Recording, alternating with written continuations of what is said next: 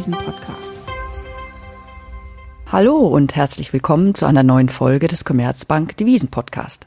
Mein Name ist Antje Prewke, ich bin Devisenanalystin im Research der Commerzbank und bei mir ist mein Chef Ulrich Leuchtmann. Hallo Uli. Hallo Antje. Wir haben in den letzten Wochen vernehmen können, dass die Bemerkungen von Vertretern des MOF Ministry of Finance, also des japanischen Finanzministeriums, über den Yen-Wechselkurs immer sorgenvoller klangen.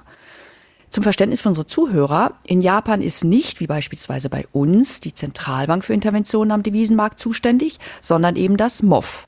Und solche Bemerkungen schüren daher immer die Angst am Markt, es könnte Interventionen geben. Früher war stets so, dass es vor tatsächlichen Interventionen erst sogenannte verbale Interventionen gegeben hat. Das heißt, Vertreter des Finanzministeriums in Japan haben so ein bisschen durch die Blume vor Interventionen gewarnt und damit dann versucht, den Markt in ihre Richtung zu beeinflussen. Ja, genau.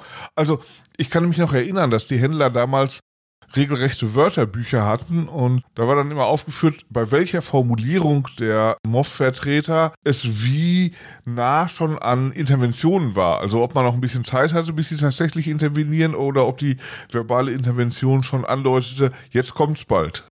Ja, das war dann im Prinzip so, dass die verbalen Interventionen mit zunehmender Intensität erfolgten, also die Intensität immer stieg und man so immer ein bisschen nervöser wurde, wann das dann kommt. Sind jetzt denn die jüngsten Äußerungen von MOF-Vertretern dann auch so verbale Interventionen wie damals? Und wie weit sind wir denn dann eigentlich, bevor es zu wirklichen Interventionen kommt? Was sagt denn da dein Wörterbuch? Hast du es denn noch?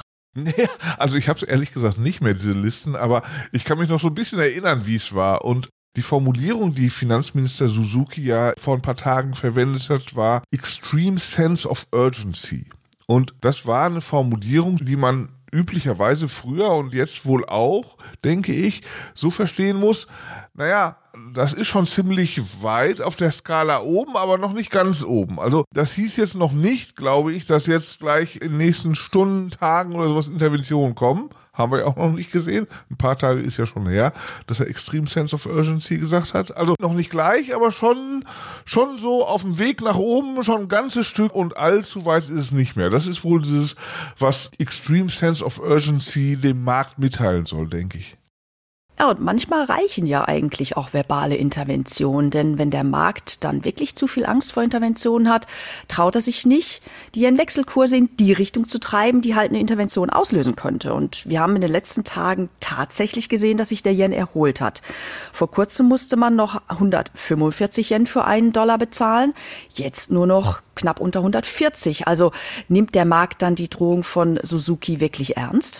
Naja, das Interessante ist ja, wenn man mal genau drauf schaut, wann sich der Yen erholt hat, war das ja nicht wesentlich nach Suzukis Äußerungen. Da kam so ein ganz kleines bisschen, das ist kaum sichtbar im Chart letztendlich, sondern die richtige Yen-Erholung kam erst, als Medien berichteten, dass Suzuki beim nächsten G20-Finanzminister-Treffen, also bei dem Treffen, wo sich die G20-Notenbankchefs und Finanzminister treffen, da will er mit den G7 sozusagen im kleinen Kreis reden.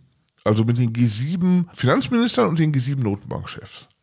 Und daraus lese ich, so richtig glaubwürdig wird diese Drohung vor Intervention, wenn die Japaner dafür internationale Unterstützung bekommen weil es dann koordinierte Interventionen von MOF, US-Notenbank FED und EZB geben würde. Ja gut, in der Vergangenheit haben ja Interventionen ganz besonders gut funktioniert, wenn zwei oder sogar alle drei großen Zentralbanken an einem Strang gezogen haben.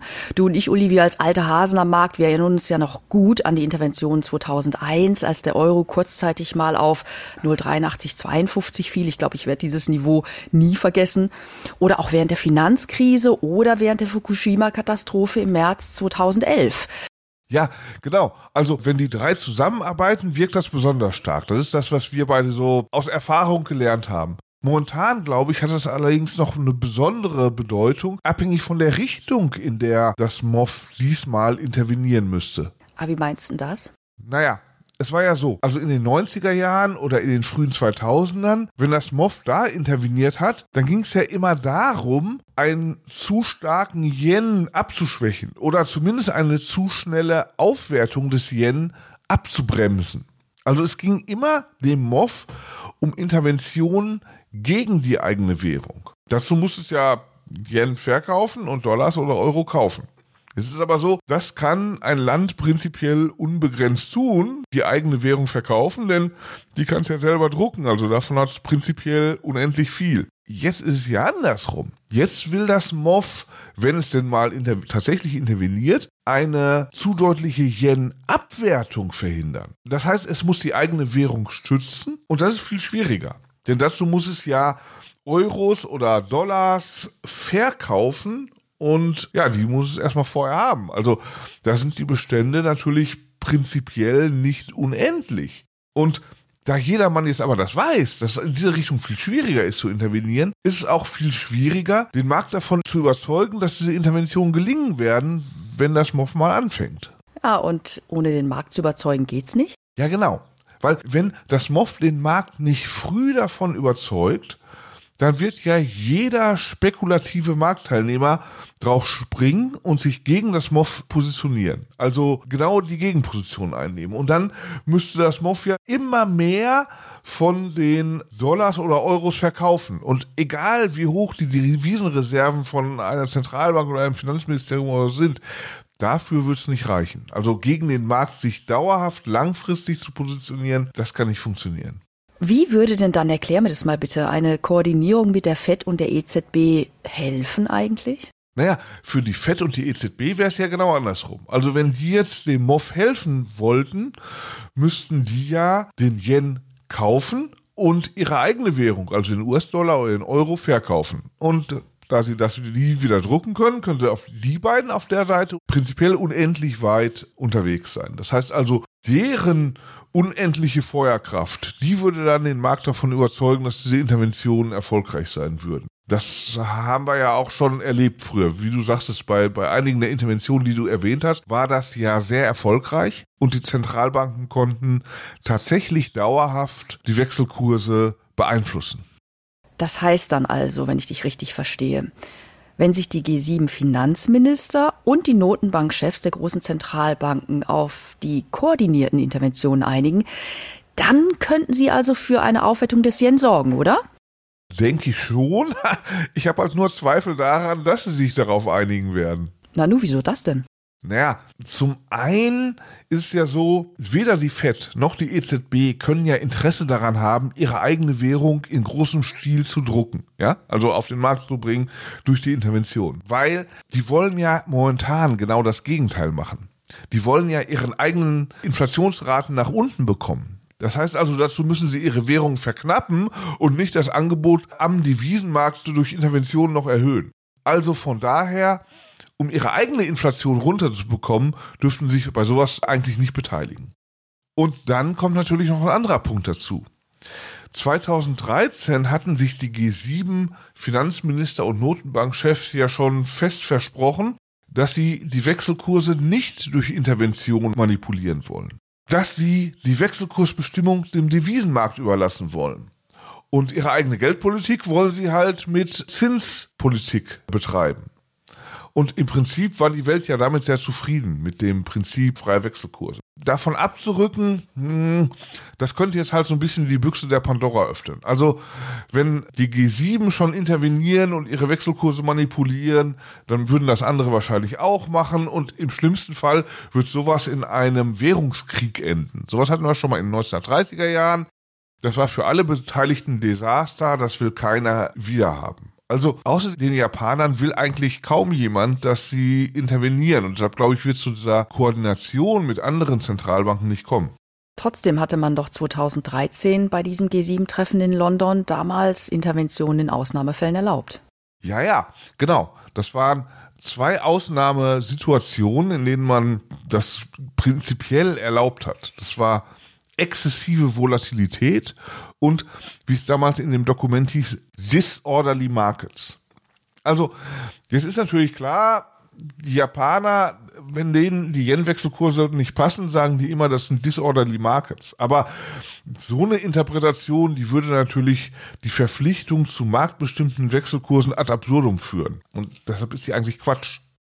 Ja, Uli, aber das ist natürlich auch deine persönliche Meinung. Und die von Finanzminister Suzuki in Japan ist jetzt halt eine andere. Ist es denn nicht eigentlich dann sehr subjektiv zu beurteilen, was disorderly ist und was nicht? Naja, schau mal, alle anderen G10-Zentralbanken haben ihre Zinsen in den letzten Quartalen in einer Geschwindigkeit erhöht, wie wir beide sie noch nie gesehen haben. Dass dann deren Währungen gegenüber dem Yen aufwerten, wo die Bank of Japan sagt, wir denken überhaupt nicht daran, die Zinsen zu erhöhen. Das ist doch dann mehr als logisch. Also ich sehe da nicht, was da disorderly sein soll. Ich sehe es eher so, ehrlich gesagt, die Japaner wissen nicht, was sie wollen. Äh, wie meinst du das jetzt? Naja, also die Geldpolitik der Bank of Japan ist sehr expansiv. Sie glauben halt, dass die Inflation von alleine bald wieder fällt und wollen verhindern, dass sie zu weit fällt. Aha, da kann man aber dann doch wieder anderer Meinung sein. Da habe ich dich vielleicht erwischt. Denn wenn man die Inflationsprognose der japanischen Zentralbank teilt, dann ist das doch eigentlich stimmig. Ja, genau. Also das an sich ist ja vielleicht falsch, eine falsche Prognose, aber zumindest eine konsistente Prognose. Problem ist halt nur, dann müsste man sich ja auch über Yen-Abwertung freuen. Weil Yen-Abwertung führt dazu, dass die importierten Preise in Japan steigen und heizt so die Inflation zusätzlich an. Also mit der Geldpolitik will man die Inflation anheizen und dann ist doch auch logisch, dass man nicht mit der Wechselkurspolitik in die andere Richtung geht. Also dürften die Japaner noch nicht einmal an Intervention denken, sondern müssten im Grunde eine Flasche Shampoos aufmachen jedes Mal, wenn der Yen schwächer geht. Ja gut, dann aber wiederum habe ich den Gedanken, dass sich das Finanzministerium in Japan und die Bank of Japan eigentlich gar nicht einig sind, oder nicht? Ja, das weiß ich nicht. Also eigentlich ist es immer so gewesen, dass die beide ihre Politik sehr eng koordiniert haben. Und so eine Uneinigkeit, so eine heimliche, die kann sein, aber die halte ich nicht für wahrscheinlich. Wahrscheinlicher ist doch eher, dass die so ein bisschen nach dem Motto verfahren, wasch mich, aber mach mich nicht nass. Ja, also die wünschen sich so eine Kombination aus äh, relativ hoher Inflation und Yen-Kursen, die es nicht geben kann. Also von daher wollen die irgendwas, was, was der Markt ihnen einfach nicht liefern kann. Und das ist ja noch die freundlichere Interpretation.